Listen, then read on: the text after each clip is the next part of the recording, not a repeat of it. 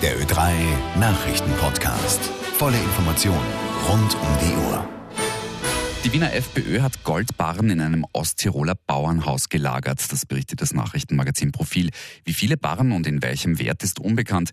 Bei der FPÖ bestätigt man den Bericht und spricht von einer krisensicheren Wertanlage. In Wien Ö3-Reporter Florian Katzinger. Laut Nachrichtenmagazin Profil ist das Gold bei der freiwilligen Nachschau im Bildungsinstitut St. Jakob in Osttirol, das der Wiener FPÖ nahesteht, gefunden worden. In den Tresoren sind demnach versiegelte Metallkästen gewesen. Der Schlüssel dazu soll sich laut FPÖ bei einem bereits verstorbenen Notar befinden. In einem dazugehörigen Notariatsakt, den die Freiheitlichen den Ermittlern übergaben, ist dann die Rede von Goldbahn. Auf eine gewaltsame Öffnung der Schatullen an Ort und Stelle haben die Ermittler damals verzichtet. Stattdessen soll der designierte Wiener FPÖ-Chef Dominik Knepp versprochen haben, die Behältnisse nach Wien zu bringen. In dem Notariatsakt ist die Rede von mehreren 500 Gramm Goldbahn. Die Anzahl der Bahnen ist aber unklar. Zwei der Kassetten befinden sich jedenfalls im Eigentum des Clubs der Wiener Freiheitlichen. Eine weitere Kassette gehört wiederum der Wiener FPÖ. Herausgekommen ist das alles durch Ermittlungsakten zur Casinos-Affäre rund um die Bestellung von FPÖ-Mann Peter Siedlow zum Finanzvorstand. Der Hauptaktionär der Casinos, die tschechische Saska-Gruppe, will Siedlow so schnell wie möglich loswerden. Und zwar bei einer außerordentlichen Hauptversammlung am 10. Dezember. Aus der Ö3 Wirtschaftsredaktion Volker Obermeier. Die Saska-Gruppe verlangt, dass die Hauptversammlung am 10. Dezember Peter Siedlow das Vertrauen entzieht. Das sei der einzige Lösung, um Ruf und positive Geschäftsentwicklung wiederherzustellen. Ob die anderen beiden Großaktionäre, Republik sowie Novomatic mitziehen, ist noch offen. Von beiden Seiten heißt es, man warte das Ergebnis der internen Untersuchung ab. Es soll in gut einer Woche vorliegen. Unterdessen verlangt die SPÖ im Fall Casinos einen parlamentarischen Untersuchungsausschuss, sagt Parteichefin Pamela Rendi-Wagner. Wenn es notwendig ist, werden wir das auch in Form eines Minderheitenausschusses machen. Sie spricht von einem Kriminalfall, die politische Verantwortung sei zu klären. Es gehe um Amtsmissbrauch, Bestechung sowie Untreue. Die NATO hat jetzt ein neues Einsatzgebiet für sich festgelegt, das Weltall. Die Außenminister der NATO-Staaten sind heute in Brüssel zusammengekommen, um über Strategien für den Weltraum zu beraten. Zum Beispiel geht es da um Angriffe auf Satelliten. In Brüssel Ö3-Korrespondent Peter Fritz. NATO-Generalsekretär Jens Stoltenberg spricht von einem neuen Aufgabengebiet für sein Bündnis. I expect uh, the ministers to declare space as operational uh, domain. Die Außenminister werden den Weltraum in das Operationsgebiet der NATO einbeziehen, sagt Stoltenberg, ein Schritt, zu dem sich zuvor auch schon die Verteidigungsminister des Bündnisses bekannt hatten. Uh, es gehe nicht darum, eigene Waffen im Weltraum zu stationieren, aber man müsse sich auf neue Bedrohungen einstellen und die könnten auch mit Hilfe von Satelliten oder Weltraumwaffen auf die NATO zukommen, so der Generalsekretär.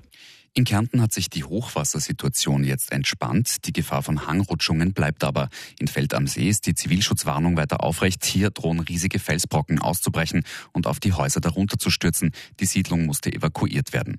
Mit Hilfe der Pioniere sollen die Felsen jetzt gesichert und abgetragen werden.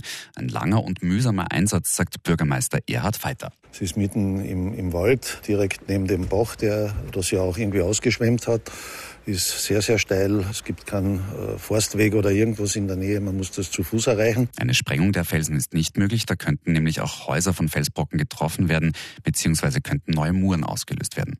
Und um einen eher ungewöhnlichen Unwettereinsatz geht es jetzt in den Ö3 Österreich-Schlagzeilen.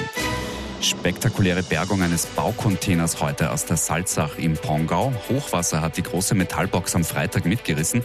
Heute konnte das schwere Treibgut geborgen werden. In Salzburg für Ö3 Peter Obermüller. Wasserretter haben Schlamm und Geröll aus dem Inneren geräumt. Mit Motorsägen wurden Äste herausgeschnitten. Ein 100-Tonnen-Kran hat den Baucontainer aus der Salzach gehoben. Der Metallbehälter ist seit Freitag rund eineinhalb Kilometer weit getrieben. Durch das Gewicht ist der Werkzeugcontainer schließlich gesunken und deshalb nicht mehr weiter geschwemmt worden.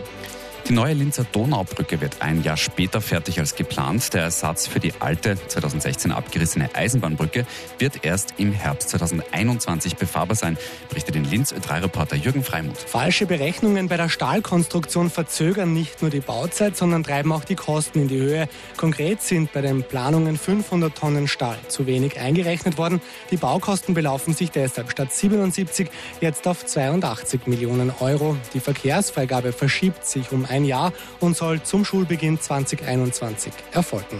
Und in Vorarlberg warnt die Polizei vor besonders dreisten Dienstleistungsbetrügern.